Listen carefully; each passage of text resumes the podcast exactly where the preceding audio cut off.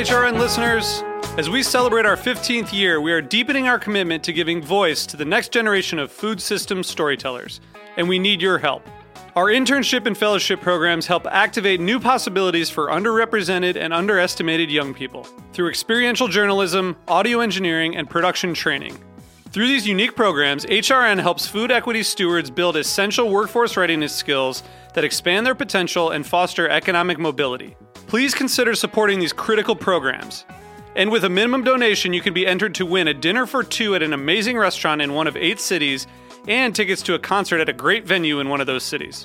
We have incredible partners across the country who have donated, as they also share our passion for helping to educate the next generation of food systems storytellers.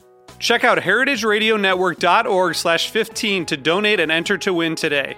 That's heritageradionetwork.org slash 15 to donate and enter to win today. And make sure you donate before March 31st. Thank you. This episode is brought to you by Tending to You. Tending to You provides mobile bartenders and waitstaff for private events in the greater Houston area. Learn more at tending2u.com. That's tending, the number two, and the letter u.com. This week on Meet and Three, we bring you stories about how Gen Z is different from their millennial predecessors through the lens of food. My knowledge of alcohol didn't really come from like Bud Light commercials or like Project X. Yeah, and that's my gripe with the platform as well, is that all these DIY videos, cooking videos, they're 20 seconds. What's one food item from your childhood that you wish you could have today? Dunkaroos because they don't exist anymore. Mhm. Although the Dunkaroos Twitter was activated again a year ago, so it's only a matter of time. They've tweeted a couple times. It's pretty hype. Listen to Meet and Three, HRN's food news and storytelling roundup wherever you get your podcasts.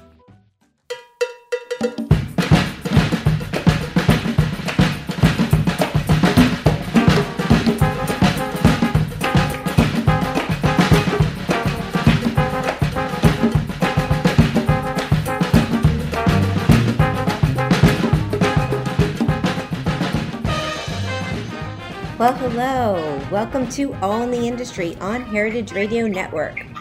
I'm your host, Shari Bayer, and it is Wednesday, August 5th, 2020. This is the 260th episode of this series, which is dedicated to behind the scenes talent in the hospitality industry. Today, my guest is a wonderful chef and restaurateur who has his hands in many exciting projects, and I will introduce him fully in a moment. First, as I do in every show, I will start out with my PR tip, and then later we will have my speed round game, industry news discussion, solo dining experience, and the final question. As the founder of Bayer Public Relations, I'm going to tip the show off with my PR tip of the week. So today's tip is to accept new challenges. Be willing to try something new, and perhaps even something that you're typically afraid of, pushing yourself beyond your own comfort zone. Why, you may ask? Well, when we face our fears and over- overcome them, the reward is priceless. There's simply nothing like a victory for you, yourself. So, when presented with a challenge, accept it and say yes, believing that what you'll find on the other side will be very worth it. That's my tip today. Now, I'm very excited to have my guest joining me. It is Akhtar Nawab. He is the chef and owner of Alta Calidad in Brooklyn, Otra Vez in New Orleans, and Prather's on the Alley in DC.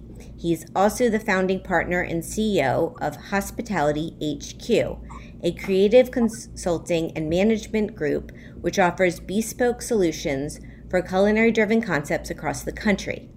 Akhtar is also a contributing chef at CookUnity's Creators Club and the author of his first book, Good for You Bold Flavors with Benefits, with Chronicle Books, and that's going to be released this month. So, hi, Akhtar. Welcome to the show. Hi, it's been forever. I'm glad that we can catch up finally. I know. And I was thinking about the last time I saw you, and I was it when we were in Atlanta? We ran into to each other at the Food and Wine Festival? I know it was that long ago. It was a couple of years ago, I think. I know that's crazy. Um, well, this is this is a great excuse to catch up and hear everything you're up to, and I can't believe everything you're up to. Actually, Yeah, we're Um, doing a lot. We're doing a lot.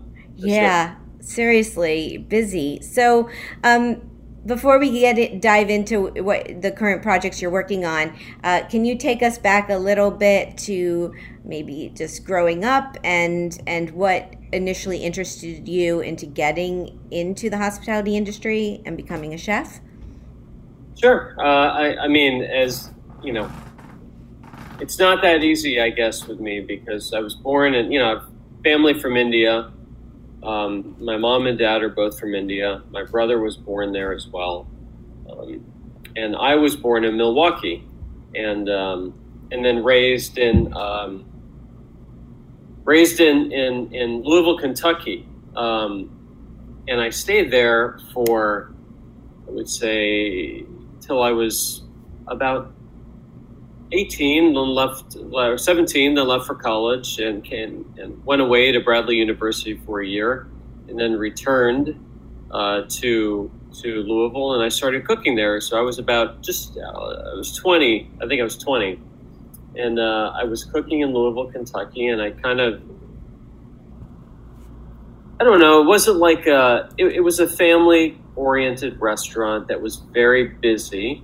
And, um, and I guess I, I really kind of got energized by working with a, a, team and a group of people for you know a common goal that I guess I hadn't really ever had that before because you know I wasn't very motivated by by schoolwork and and kind of those studies. And that was definitely difficult for my family um, particularly my father who um, really really anticipated I would end up either practicing business more formally, I should say, than I do now, or um, or or a doctor or something along that line. And uh, I really just couldn't see myself um, doing that. And when I got involved in in uh, in cooking, I really found something I think that I was missing and, and filled a gap for me for sure creatively, uh, mentally, and then also, you know, kind of in my, my soul, I felt good doing it. Um, but that said, it was difficult. Um, you know, I chose a path and a course that isn't really scripted in any way, as you know. You deal with a lot of chefs, but there's no real there's no real kind of um, roadmap in a way. It's just you try and you try and you try and you try to end up where you need to be you envision yourself in a certain place, but it certainly is very difficult to get there. Um, and I think that that's really the journey, you know, that I've been on for the last, you know, now 25 years about. Yeah. Well, what led you to New York? And I know you you worked with Tom Colicchio. You were at Gramercy Tavern, Craftbar, and Craft. Um, um, I was working in San Francisco. I went to culinary school there. I met Loretta Keller, who is, you know, w- would end up being my, my mentor if I had to choose one, um, and uh, also a very good friend. And I I wanted to get to New York. You know, San Francisco had had definitely what I was looking for when I got there, and it kind of was in the moment um, or the later side of its kind of moment with Alice Waters and that cooking. Um, and I really benefited from working at Bizou at the time with Loretta because she has so much of that same experience that I was looking for. And then when it kind of ran its course, I guess I, I looked in New York and, and Loretta Loretta said you need to go check out Gramercy Tavern. Um, it's really amazing what they're doing, and, and I flew out there and and I checked it out, and I was just kind of astonished that there was a restaurant that was kind of this big, this busy, um, but at the same time, I I don't know that I've ever seen um, kind of that personality that Tom Colicchio could kind of put on each of his plates and his dishes, and it was really remarkable to me to see how it translated from that chef to the plate um, and the cooking and, and the cooks and the techniques and the way it all flowed and, and it, it was really just remarkable. I'd never seen that before. Um, and so I actually didn't end up trailing anywhere else. I just went there and I asked him for a job and, and he said, call me when you get in town. you know, like come back when you get in town. And I think he gets approached by so many people all the time. Um, he just said, come back when you get in town. I got back in town. I, I got an apartment. I didn't have a job, but you know, I kind of moved out here right away. And then I showed up and I said, I'm here. I'm looking for a job. You know, uh, and it, kind of all went from there. And I, I just kind of stuck with it. And, and I was approaching two and a half years and he was opening Craft and I wanted to do it very badly. Um, so he offered me a position at Craft um, as kind of a junior sous chef to Marco. And I was very young at the time and, and, uh, you know, was under Benno, under Marco, and that was great for me. And I was exactly where I wanted to be. Um, you know, ever since then, you know, I guess I've had other opportunities, but I was very content working at Craft and and and then at Craftbar for you know five years. Um, well, and and in your longer bio, I know uh, Craft received three stars from the New York Times while you were there, and won a James Beard Award for Best New Restaurant. So it did. No, it did. That was very exciting. Like it was a very exciting time to be a part of all that and to see. Yeah. Yeah, just I, I, mean, everyone was kind of like we were all so excited to be at work every day back then, and it was it was nice and it was very pure and it was just fueled by cooking great food, and obviously there's a camaraderie that kind of comes along with that, and having you know Karen DeMasco and and and, and, Damon Wise and Marco and Benno and Dave Chang and all these guys who were working there and all these people that were there, and it was just it was just really exciting and, and I hadn't had that before. So yeah, and then you went on to to open some have some other projects in New York with the EU and Elettaria, which I remember yeah. dining at, um, and. Right. And how how did this? I mean, in La, La Esquina, like how did you? Sure what grabbed you about Mexican cuisine? Because I know um, you you know you now you now are um, primarily that's what you're primarily cooking. Um, you know, so I, I I left Craftbar to to start focusing on on raising money and opening my own place as kind of we were all young chefs were kind of taught to do. You work for someone great, and then you take all you can and you go raise money and and you either have it internally, family, or you raise it and we ra- we raised it, and we raised you know a little bit of money. We opened Elettaria at a, a terrible time, um, but at the same time, it was it wasn't the right time for me either. Like I, I didn't have the business knowledge you needed to have, um, or anyone needs to have to open their own place to, to be able to afford to make mistakes. You know, we operate even now really without a, a very big safety net. You know, we've definitely created. Um, when I mean a safety net, I mean a huge backer. you know, like fortunately, we've been very, I would say, successful in what we're doing. So we've definitely carved a, a place out for ourselves. Um, but we, we operate very mindfully even now. Um, but at the time, Elettaria was was everything I wanted to cook, but it just wasn't right. You know, I, I got a lot of mis- I, I, made so many mistakes in there, and um, after it closed, and I was kind of facing that that same thing you've probably seen with a lot of chefs, where you close the restaurant, but you don't really close just the restaurant. You also you also kind of lose your identity in the process because as culinary professionals or as chefs or as you know creative people you know, we're often perceived by what people think of us as, which is our restaurants or our food, and not really as the person that we are. And even I kind of didn't know that who I was really. I knew what I was working for, and I knew that I was working toward being better and whatever kind of accolades, goals, things like that were out there, but it wasn't really focusing on the right things, I think. And when I closed the restaurant, I really, you know, I was very depressed. Uh, I was in a terrible spot. Um, and when I wanted to go back to cooking, I said I would do anything other than going back and cooking this refined, uh, ambitious kind of yeah. cooking. And I was like, I will do anything besides that. And it didn't matter what. I was open to anything. And Mexican through like a headhunter actually approached me and asked me if I would be interested, and I said I don't know anything about this food, um, other than I like it, and they were looking for a manager, as you know, like they had a clientele and they were busy and, and but they didn't have any sort of management in the back of the house and and that's really what they were seeking and i told uh, this guy james and i said james you know like I, you know like I, I hate to interview like this but i got to be honest i don't know anything about this food. And he's like you know what? If you're interested you'll learn.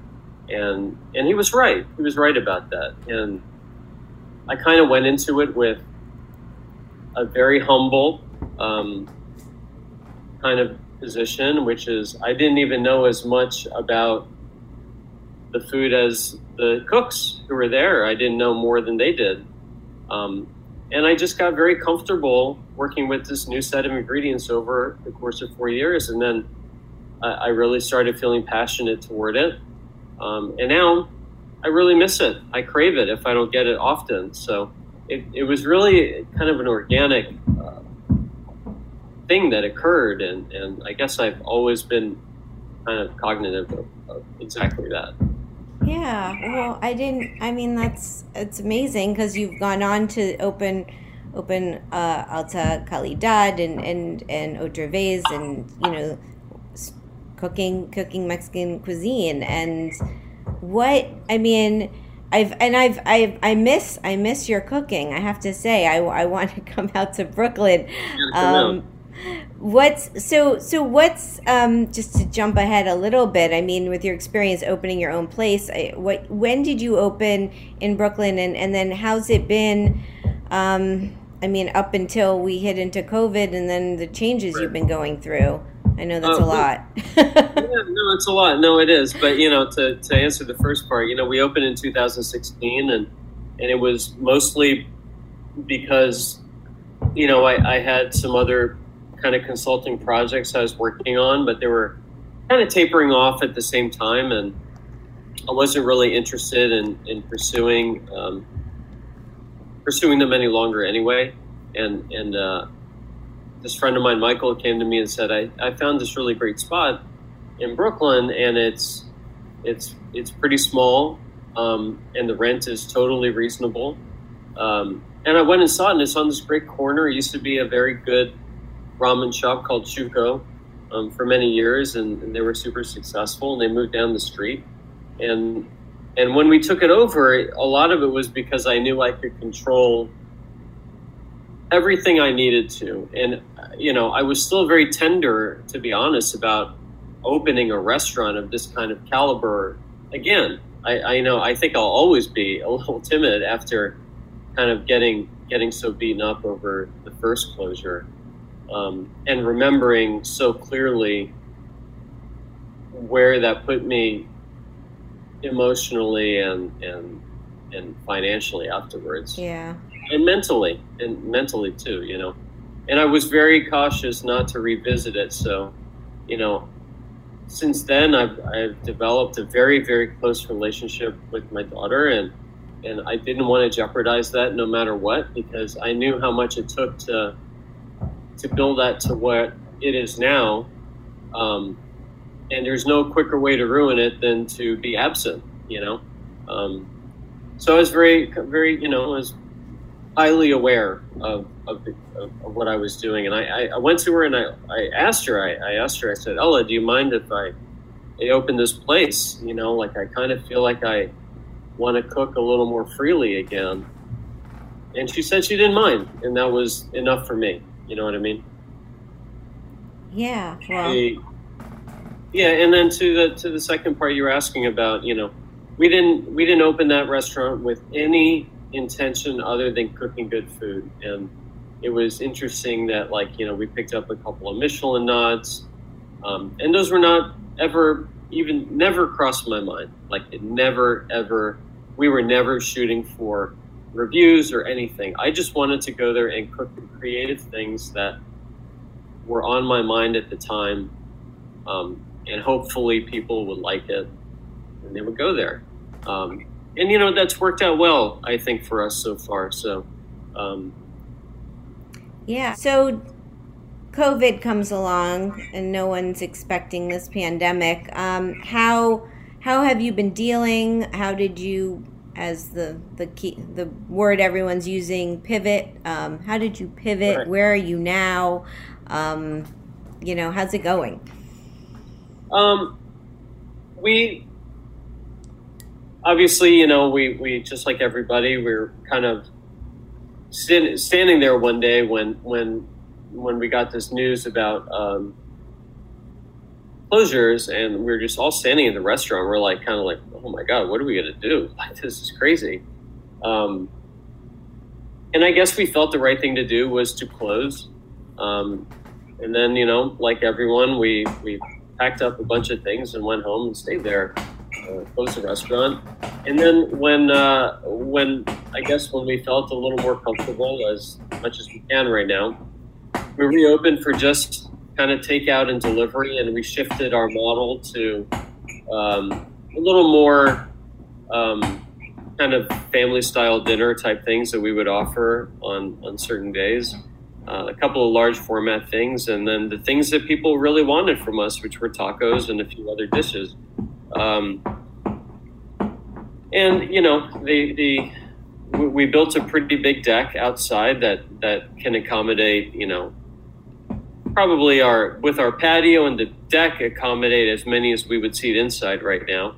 But fortunately, we were just approved for some outdoor um, outdoor city uh, street dining for kind of hopefully the remainder of the summer and September, hopefully.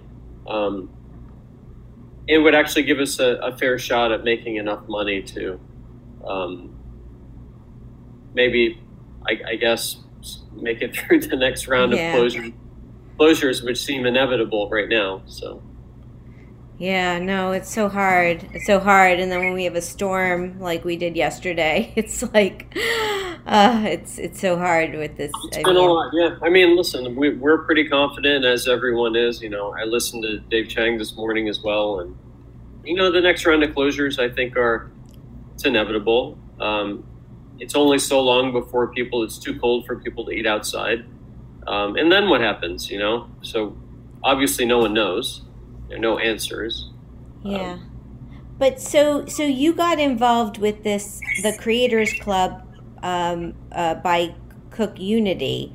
Um, do you want to talk a little about that? I was I was I was on your platform and it's very very user friendly. I have to say.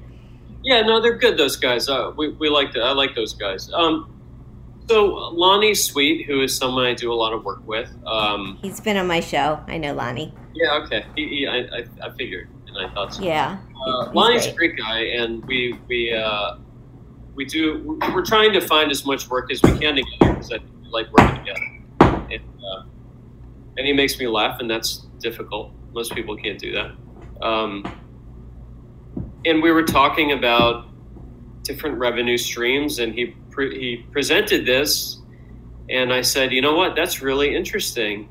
I would be totally into the idea of, of doing this because I can do a lot of it centered around the cookbook that's coming out, and and a lot of the dishes that we're doing there are things that are either in or derived from the cookbook. Uh, and it gave me a good platform to do it. And, and after I met the owner, um, he's, he, he seems very committed to to his concept and his his his idea. Um, and he approached me by doing it, and it's been going very well. It's just a couple of weeks of kind of figuring our way, but they were very supportive in the process. And uh, ever since then, we've just kind of we've been putting up good numbers. So it's been a good added kind of revenue stream during this down period. And you know, we're doing a lot more of that kind of stuff in general as we are going through this. Yeah, I think I think that's great. Um, the, the the food options available with all the chefs involved, um, including yourself. I mean, it looks like I want to order. I mean, it's very it's very um, it's very well done. I think um, without having tried it, but it's gotten it's gotten tempted me to try it. So Right. um, Well, I, I think you should. I, I, I mean, I know you like to eat healthfully. Yeah. Um, I know, I know it, and I think the things we're doing are are really delicious, and they're kind of designed for just popping it in the microwave or or warming it gently in the oven, whatever you prefer. Um, and and just like super tasty, and they're kind of you know on the low carb side, although not kind of carbohydrate free, but it's all dairy free, it's all gluten free, and it I don't know, just kind of you feel good after you eat it, which I think is always nice. Yeah, yeah, absolutely. Well, I think I'm going to have to try it. Why we say good for you. Thanks. Yeah. So, so let me ask you my my question from my previous guest on on episode 259. I had on Gary Obligacion. He's the general manager at Post Ranch Inn in Big Sur, and he wants to know what did you discover as a chef through COVID that maybe you didn't expect to, or that surprised you? Um, what tapped or that tapped into your own heritage, being um, on the Indian side with Mexican food, and then um, that you've explored, and to fully help carry you through this COVID, COVID, post COVID era. I just made up a word. Po- COVID. I don't know what I said. Post COVID era. I'll tell you, you know, it really, it really makes you look deep in, into your because like you know your customers and your your clientele has really been slashed by you know so so much. You know most restaurants are doing i know some are doing 0% and some are doing 15% and some of the better ones are doing 50 to 60% but it's all at a lesser rate. You know what i mean? So i think it really forces you to look inside and say why did you start doing this in the first place you know what I mean? Yeah. Like it really does force an, uh, you know, a, a, true kind of introspective look on on who you are, why you're doing it, and ultimately, you know, we do this because we like to take care of people, and we do it through food. You know, my partner Michael does it through, you know, more interaction. You know, um, and then I think the, the kind of the the more as I've seen kind of across the board, everyone wants more homey cooking, and and I at home I find myself cooking a lot more Indian food during during this downtime because you know rice and lentils is something I, I honestly I feel like I could eat every day um, and never really get tired of it. Um, and then the Mexican side is of me, which I often find is like split right down the center. You know, just finds its way into this Indian food a lot with the chilies and and and makes me kind of rethink our menus at the restaurant and how we can keep them fresh, even through this down period. You know, so we changed our shrimp taco. It's more like this salsa that we we make with, you know, cumin and allspice, but then we roast the chilies and it has this real Indian korma kind of aspect to it, and we toss it with the shrimp. I don't know. It's really, really tasty and homey, and makes me want to put it put it on a taco or put it on rice and, and eat it right away. So um, I guess it's just kind of forced you to look inside internally quite a lot. Yeah, that makes sense, and you're making me hungry. Uh, what um so before we take a break, let's talk a little about Hospitality HQ because sure you know, I didn't, I only learned of yesterday that two days ago you opened a food hall in Chicago. uh, that's true. We did. And we have actually five more, um, five more in the pipeline right now.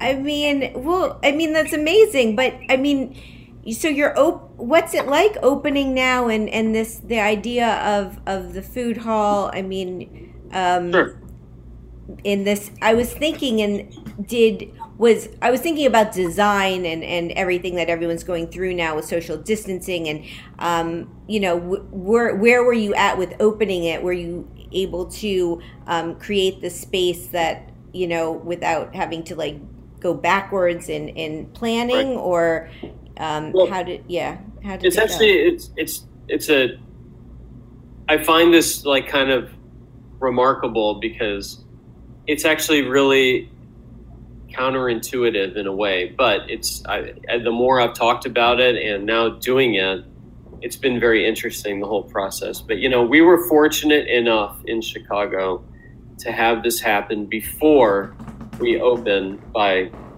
four months. You know, yeah. and we were fortunate that it gave us an opportunity to take a step back and examine what it was we were doing there. And ultimately, you know, the food hall is an experiential place.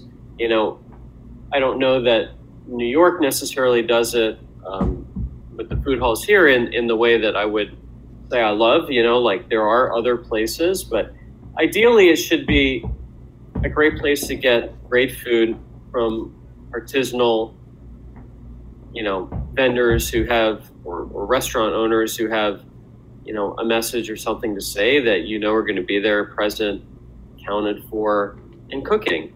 Um, however, we also have the space, unlike a restaurant, to spread out um, the floor plan in a way that, that restaurants and typical brick and mortars can't do. So we're, we're toying around with 10,500 square feet inside and about 1,500 square feet outside. That actually still gives us, with the diminished capacities, enough space to to manage the crowd and stay open. And these vendors, a lot of them have lost businesses, um, as you can imagine, through this crisis. And a lot of them who had businesses that were ready to open weren't able to open them. And a lot of them were facing kind of forthcoming closures. So the food hall becomes a really good, inexpensive way for them to be able to stay working, stay afloat, still do what they love to do, and hopefully take care of the people they need to. And and that's really our objective, you know, with the food hall. Well, it's great. I think, I mean, it's amazing that you have that in Chicago, and I think you also have one in, in Omaha, uh, and, more, yeah. as you said, coming. Yeah, we do. We have several more. Yeah, Houston soon, and, and Portland, Maine soon, and these are, you know, Portland, Maine is something I'm like super excited about because I just happen to really like it there. Um, then we have we have a couple of other ones coming up that are in very fun cities, you know, but they're far enough away that I think it gives us a little a little breathing room. Yeah, well, that's good. Okay, we're going to take a break um, and then come back. We'll have my speed round, we'll have industry news, my solo dining experience, and the final question.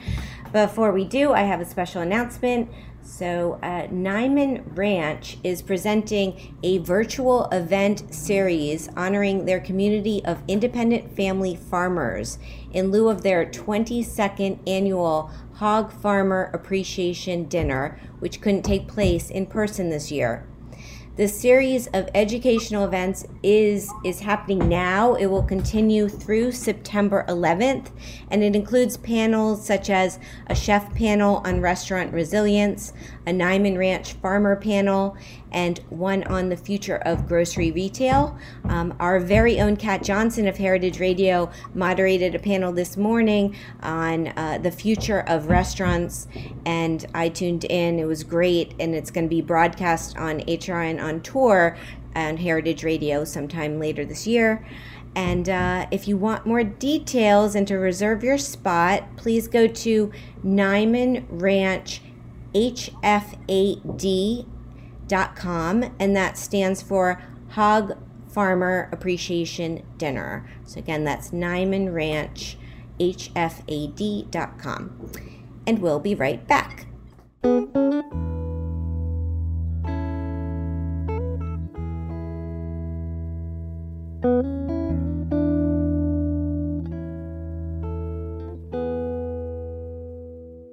This episode is brought to you by Tending to You.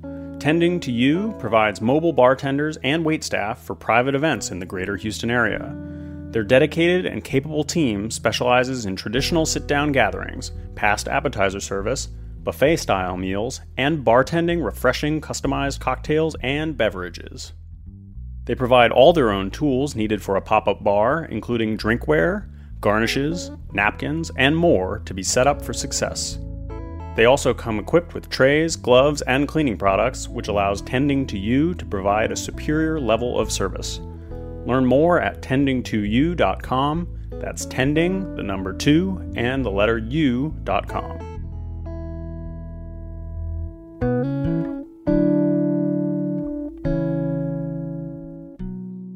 Welcome back to All in the Industry on Heritage Radio Network. I'm your host, Shari Bayer. My guest today is Akhtar Nawab. He is the chef and owner of Alta Calidad, Otra Vez, and Prather's on the Alley. He's also the founding partner and CEO of Hospitality HQ and a chef of Cook Unity's Creators Club.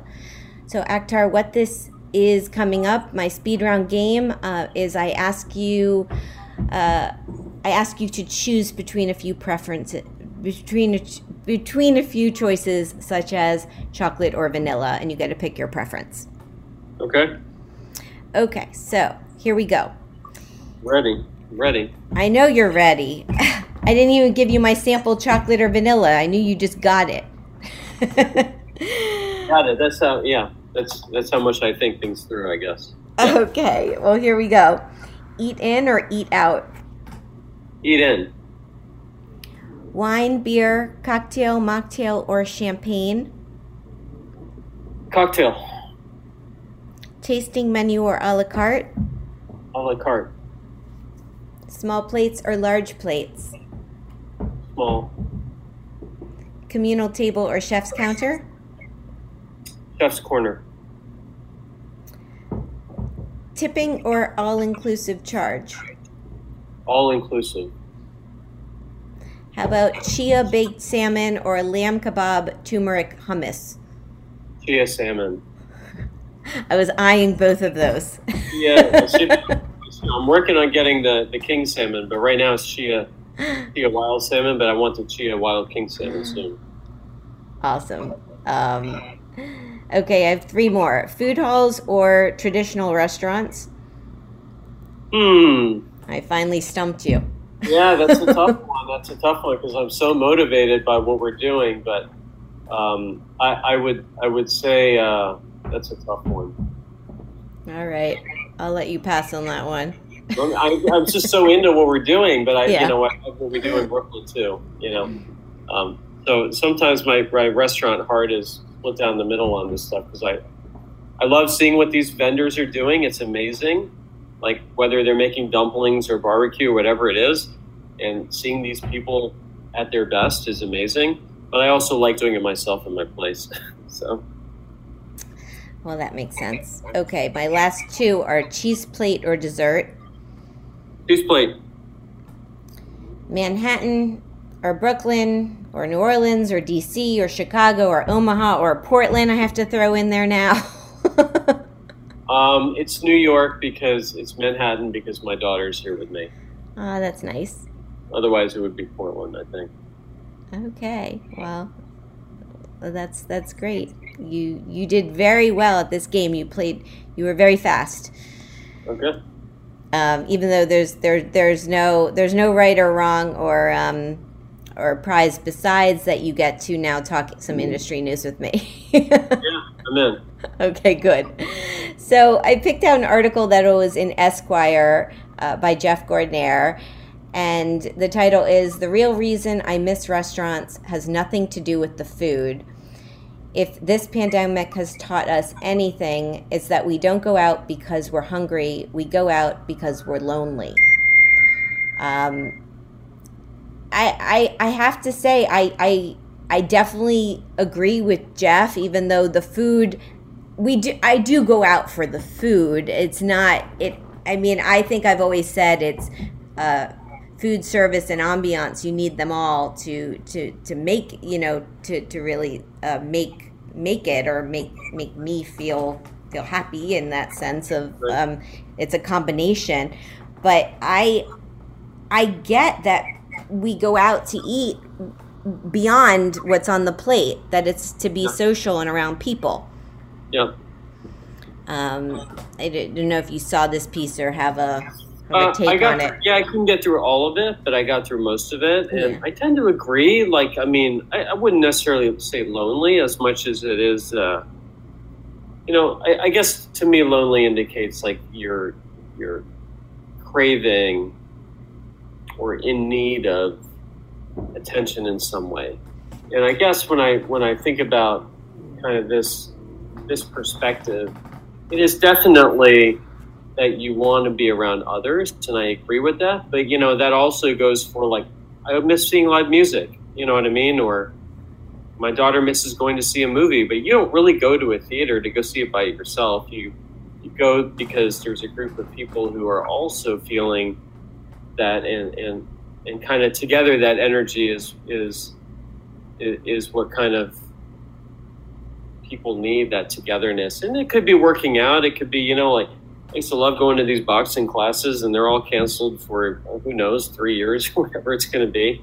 But you know, it was a fun way for me to um, to work out a couple of times a week. You know what I mean? So I I I do agree.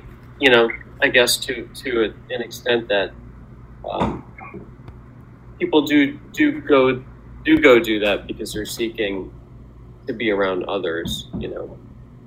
Yeah, and I agree with you because I mean I read this and I you know started thinking about it more, and as someone who dines out and a lot by myself and sure. has traveled around the world by myself, I'm I'm comfortable being alone and doing that. Sure. But the thing is, I'm not. You're not really alone. That's I think that's why I go to a restaurant because even if I'm by myself, then I'm surrounded by people, and even if I don't talk to anyone beyond the server, it's still there's something about it that um, that makes you feel or me feel like comforted in a different way than I am if I'm eating by myself in my apartment.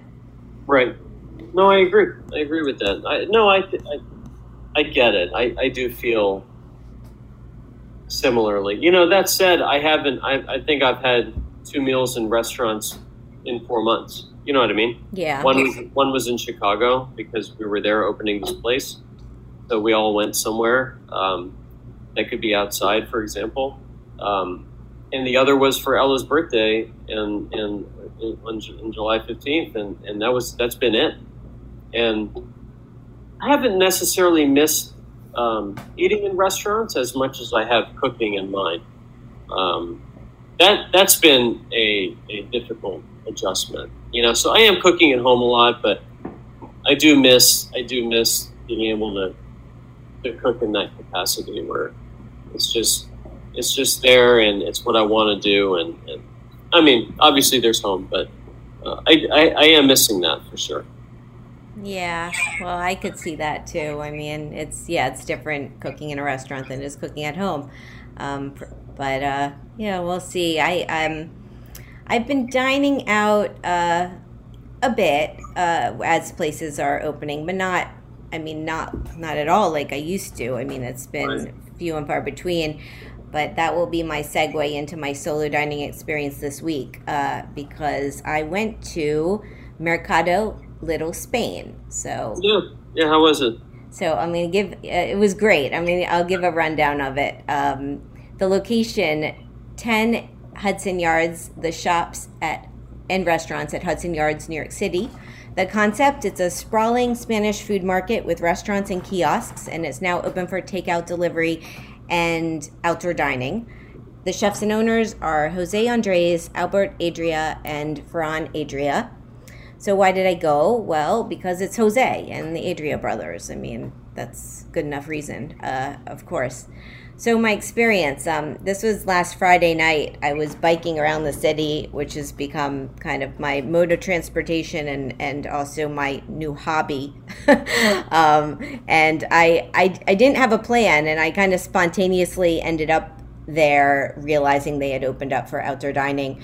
Um, so so when I got there, they they had some outside seating, but I was in my gym clothes. I just kind of wanted to take something to go. Um, they had a sign saying you could order you could scan the the menu and order it was easiest to order online. So i just stood there i did that i scanned the menu i ordered off my phone i took a little walk it said my food would be ready about 15 minutes. I, I came back i got my bag and then i actually started eating on these high top tables that they had set up for self-serve uh, so what did I get? I had the pulpo a la gallega, which is their boiled Spanish octopus with mashed potatoes, and I had a the bikini mixto, which is a bocadillo, a grilled ham and cheese sandwich. My take, delicious. I mean, the octopus, which I hadn't had in in months, because I just not not in my diet during this pandemic, even though I used to eat a lot of octopus. So it was nice to right. have it and it was bathed in this in these mashed potatoes. It was just it was it was quite heavenly, I have to say. Um, and the sandwich was this large, large grilled sandwich, um, and it was good to have the bread to go with it. I mean, it was it was a nice combo. I guess a kind of a weird combo I made, but I enjoyed it. Uh, the ambiance is the qu- a quaint street on the south side of Hudson Yards. Uh, perfect for anyone who wishes to travel to Spain to eat but is currently in New York City. Interesting tidbit Mercado Little Spain also has some do it yourself kits they're offering online. And Jose, our hero, Jose, his World Central Kitchen is working across the country to safely distribute individual pa- packaged fresh meals in communities that need support. And they're currently providing 150,000 me- fresh meals every day, which is just incredible. It's amazing. It really is. Um, Yeah. So my personal fun fact is during during the time I was waiting for my food, I walked across the street. There's a, a brand new Whole Foods that have, has opened up. So I gave myself a little tour, and let me tell you, this Whole Foods is is quite amazing. It's it's very spacious. They had some new different counters like a matcha bar and and just the meat and the cheese. I don't know. It's like My my friend Matchaful, that's Hannah. Uh, oh she- really? Yeah, yeah. We know each other. She's great, amazing. Oh, that's awesome. That's on the first floor. It wasn't open uh, then, but and then everything else is pretty much on the second floor. Um, it was awesome. I bought a fancy water. They have self checkout now there. Um, yeah, if I, I mean, this is, I get excited about supermarkets still. So um, it's a great Whole Foods if you're in the neighborhood. Uh, the cost of my meal at Little Spain was $28. That's not including tax and gratuity. Would I go back? Yes, of course. Their website is littlespain.com. And also, side note, I don't think anything else is currently open in Hudson Yards. I mean, it's everything else has been enclosed in the giant mall, so it's great they have the outdoor space. Right. Um, so that's that's my latest uh, dining experience. Okay. I like. I think food's good. Yeah, you can't go wrong there. I don't think. Um, No, it was good. Cool. So my next guest is Kelly Fields. She is the chef and owner of Willa Jean in New Orleans. Uh, she's debuting her first cookbook, The Good Book of Southern Baking, a revival of biscuits, cakes, and cornbread. So, Akhtar, uh, can you please ask the question for Kelly? And I wonder, with your New Orleans presence, if you guys um, know each other. So my my apartment in New Orleans is above her restaurant, so I eat there more than anywhere else in New Orleans.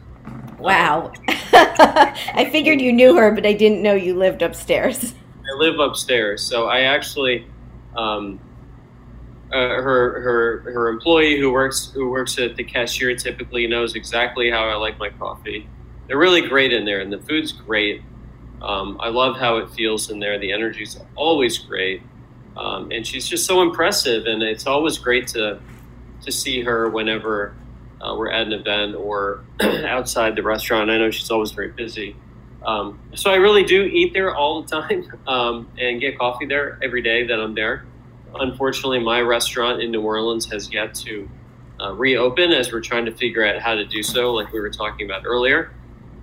um, that one's been hit fairly hard for us, just like so many others. Yeah, I'm But we're trying to figure it out, and that's okay. We're we're fortunately our partners there um, are the same partners that that um, she has in her building, and um, and they're very committed to us, and we are to them. So we're we're hopeful we're going to figure it out. Um, it's just taking taking us a little while to do so. Um, my my uh, since I eat at the restaurant fairly regularly, I would say my question is a little less about the restaurant business and more for me to understand how she makes her pimento spread or the pimento cheese because it is so good. It's so good. I don't know all of what's in it, but I would like to know. Maybe it's in the book. Um, maybe it is. Well, well, I'll we'll have to find out. Yeah, I'm um, hoping.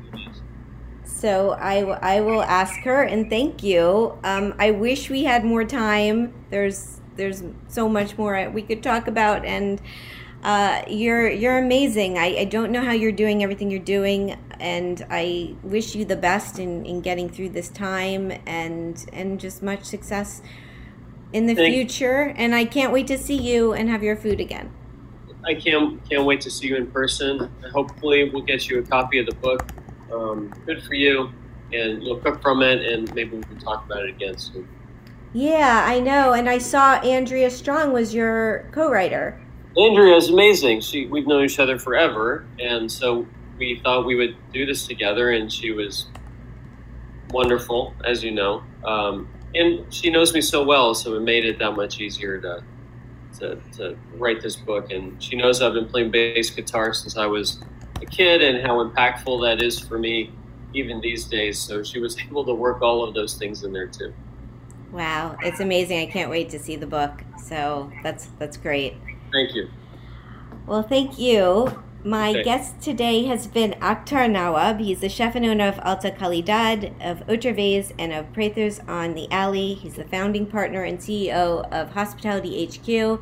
He's a chef at Cook Unity's Creators Club, and he has a new book out, so you all get it. Um, his website, he's got a bunch. Uh, he's got akhtarnawab.com, hospHQ.com, um, eat.cookunity.com, uh, altacalidadbk.com, and otraveznola.com. And you can follow him on social media at Chef Akhtar and at hospHQ. Uh, you can follow me at Shari Bayer, at Bayer PR, at All Industry. My Facebook page is All in the Industry. My websites are BayerPublicRelations.com, ShariBayer.com, and AllInTheIndustry.com.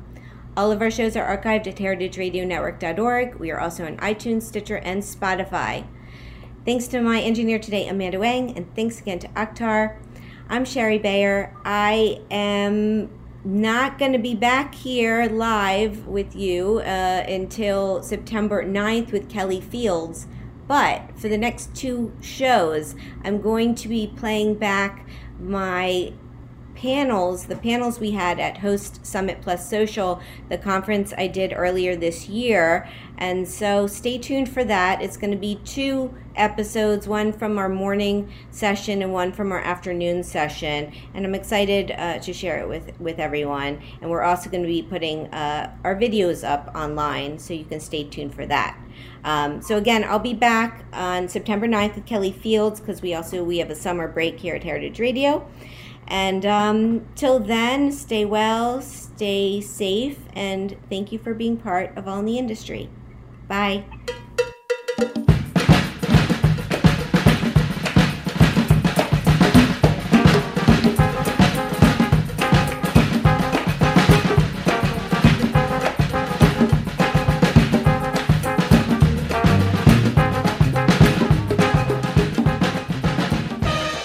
All in the Industry is powered by Simplecast. I'm Shari Bayer, and you're listening to Heritage Radio Network, a member supported podcast network broadcasting over 35 weekly shows live from Bushwick, Brooklyn. This year, HRN is celebrating 10 years of food radio. For the past decade, we've been taking you behind the scenes of farms, restaurants, breweries, school cafeterias, and more. It's been 10 years, and we're just getting started. Learn more at heritageradionetwork.org.